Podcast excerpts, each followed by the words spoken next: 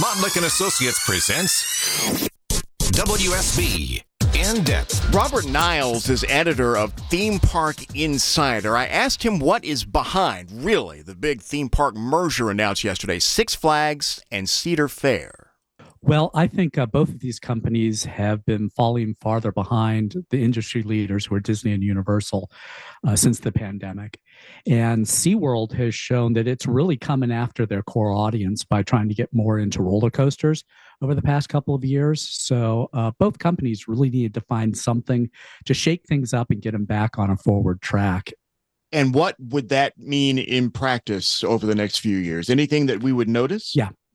That's the thing that we don't know at this point. The announcement was very much about uh, the financials involved and what they expect to be earning as a combined company, who's getting what shares, board seats, all that sort of thing. What they haven't told us is how park operations might change. Are the Cedar Fair parks going to be called Six Flags now? We know the company will be called Six Flags, uh, but will there be any operational changes other than the fact that uh, the Six Flags parks can use Peanuts characters now, and the Cedar Fair parks can use DC and Looney Tunes?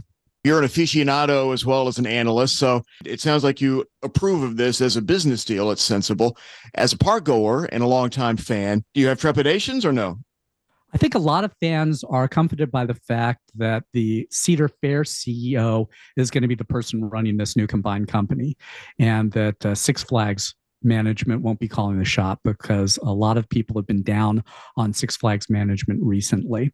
What's the rap on the Six Flags execs? Poor business management or bad strategic decisions or? Six Flags decided they wanted to go up market. They decided they wanted to end a lot of the discounting that they had in an effort to try and uh, boost, uh, boost guest spending. Trouble is, you can't really end discounting if you're not adding premium new experiences for people to have. Uh, you kind of have to add the new stuff first, and then you can charge more for it. And they got that backwards.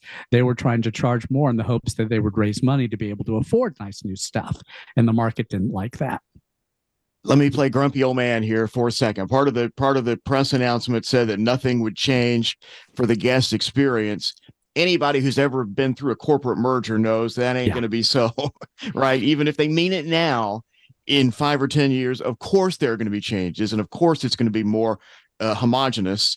Talk to me maybe five years down the road. What do you think any of this will look like? Well, the guest experience has to change because if it doesn't change, they're going to fall farther and farther behind Disney and Universal. This new company, this new Six Flags, has got to do better than Six Flags and Cedar Fair have done in the past. They've got to deliver more value, better experiences, better food, better customer service than they've done before. Now, hopefully, this merger will give them the opportunity to do that. But at this point, I think they're saying nothing's going to change because they haven't decided how it's going to change yet. Yeah. But the change will have to come. Robert says, of course, even this merge company will never, ever be a serious competitor to Disney, say. The idea is to compete instead more with the SeaWorlds of the theme park world or Universal. Remember, we post all of our in depth interviews online at WSBRadio.com after the show. Go to that homepage, scroll down a bit, look for the AMN in depth section there.